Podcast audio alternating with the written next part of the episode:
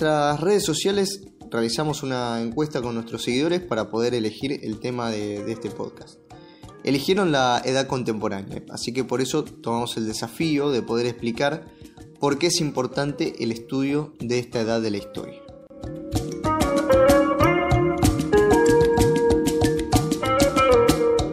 Si bien la separación de la historia en edades responde a cánones establecidos, eh, no dejan de ser herramientas metodológicas para poder segmentar y estudiar desde una lógica común eh, un periodo extendido de tiempo.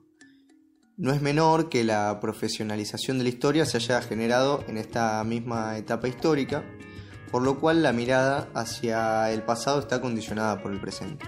Como dijera alguna vez eh, Benedetto Croce, toda historia es historia del presente, por lo cual cada vez que nos acercamos al pasado lo hacemos desde el prisma o, la mirada del presente. Eh, y tratamos de buscar respuestas a problemas actuales. La importancia de desarrollar un conocimiento histórico con las herramientas científicas que propone la historia es que evitamos eh, caer en la memoria. Seguramente muchos hechos que se estudian también fueron vividos por lo cual las explicaciones de la memoria suelen ser acotadas, sesgadas y hasta manipuladas. Por eso es indispensable la implementación de las metodologías que nos acerquen a un conocimiento más profundo y desarrollado.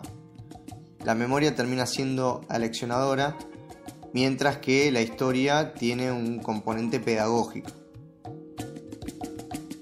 Sin duda la historia contemporánea está cruzada por la historia del capitalismo y su consolidación como sistema social así como la Edad Antigua eh, estudia, digamos, el surgimiento de los primeros estados esclavistas, la Edad Media se focaliza más en, el feudalismo eh, y la Edad Moderna, bueno, es un espacio de transición entre un modelo feudal y el modelo actual. Eh, la Edad Contemporánea entonces tiene su origen en la Revolución Francesa, donde la burguesía irrumpe de forma violenta en una de las monarquías, digamos, más eh, estamentarias, si se puede decir, de, Europa, y toma el poder eh, pasando por la guillotina a los miembros de prácticamente todo el antiguo régimen. Luego sigue con las revoluciones americanas, en donde sus incipientes burguesías que perseguían el sueño francés, eh, sacundiéndose de encima el peso del imperio español. Será en, el principio de, esta edad contemporánea en que Inglaterra empieza a mostrar los frutos de su revolución industrial. Eh, una revolución que, viene a cambiar totalmente la, forma de producción y, es por eso que Inglaterra se alza como un imperio capaz de dominar el mundo. Eh, la fuerza y la influencia de sus industrias lo elevan económicamente a un ritmo nunca antes visto. El siglo XIX va a transcurrir bajo el, signo de las naciones. ¿sí? En cada porción de territorio se persigue la creación de una identidad que unifique y trate de diluir los conflictos sociales que genera esta nueva grieta social entre burguesía y proletariado.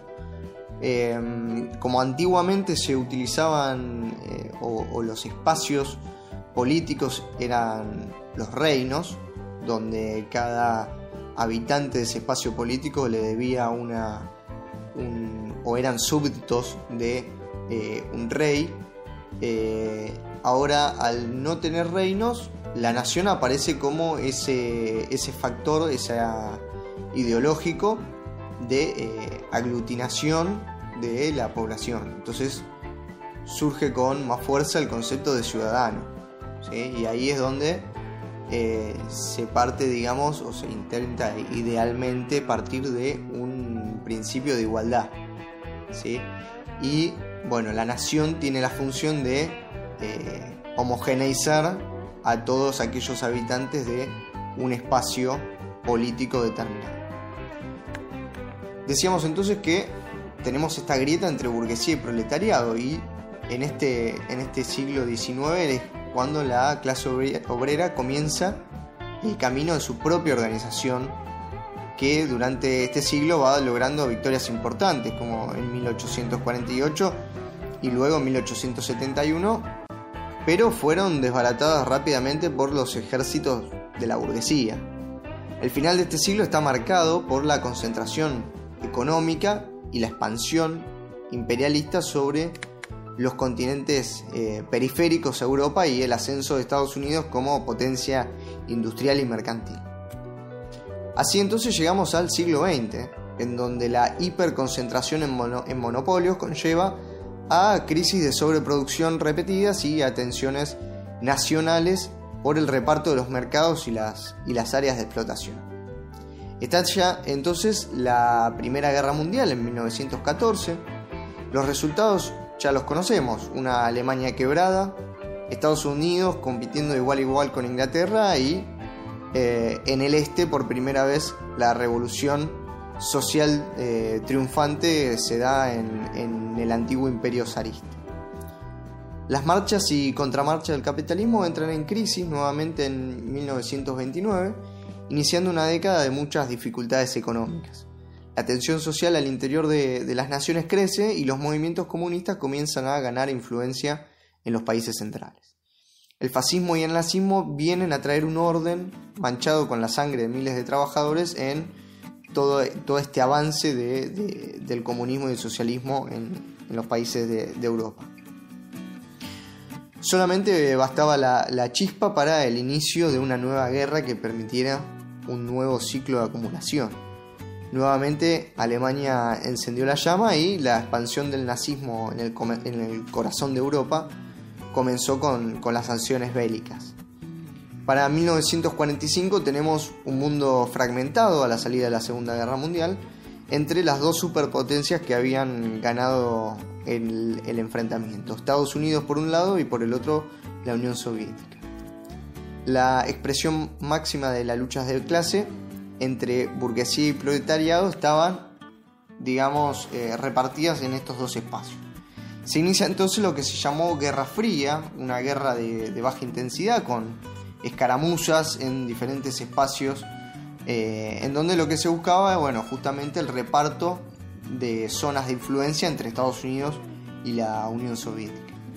La forma que tomó fue la de guerras de descolonización y bueno, vemos entonces cómo en todo el mundo se buscaba la liberación de las colonias imperialistas y se van conformando espacios nacionales autónomos con cierta perspectiva social que se iría consolidando en función eh, de las características de cada pueblo.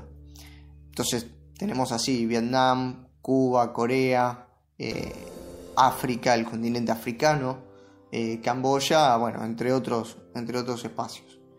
en Europa y en Estados Unidos, la táctica para contener al comunismo fueron los llamados estados de bienestar.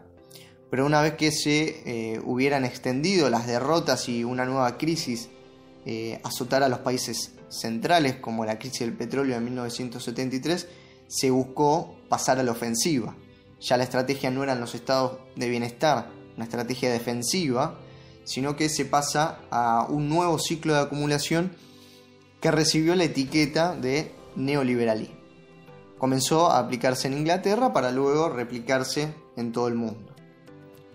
En 1989 termina esta Guerra Fría con la caída del muro de Berlín que hiere de muerte al sistema comunista y la Unión Soviética comienza un camino de, repliegue al que no volverá jamás hacia atrás. Producto de problemas internos y de la presión de una guerra fría cada vez más caliente, termina por desintegrarse en 1992. La victoria del capitalismo parece ser total y se llegó a plantear el fin de la historia. Cabe preguntarse entonces si podemos decir que la historia terminó en 1992. ¿No siguió la lucha de clases entre burguesía y proletariado? Quizás más recortado de espacios nacionales y con un agotamiento evidente a nivel programático y partidario, eh, pero sin embargo no podemos negar que la edad contemporánea sigue hasta hoy en día. Seguimos viviendo en la era del capital. No hay cambio sustantivo entre las relaciones sociales del siglo XIX y las actuales. Quizás con más tecnología y con pequeños cambios superficiales, pero no se puede negar que el, núcleo de las contradicciones que nacen con la Revolución Francesa persisten hasta nuestros días. Quizás esta sería la, conclusión del, podcast de hoy. Eh, les agradecemos muchísimo que nos estén escuchando, que vengan siguiendo nuestros, diferentes episodios. Eh, los invitamos a, suscribirse a nuestro canal de YouTube, eso nos ayuda mucho eh, para poder monetizar el canal. y también por favor que le den un like si, les gustó este episodio y que en caso de que no les haya gustado no quieran dejar comentarios, también eh, sumen abajo sus, sus críticas para poder seguir ampliando el debate.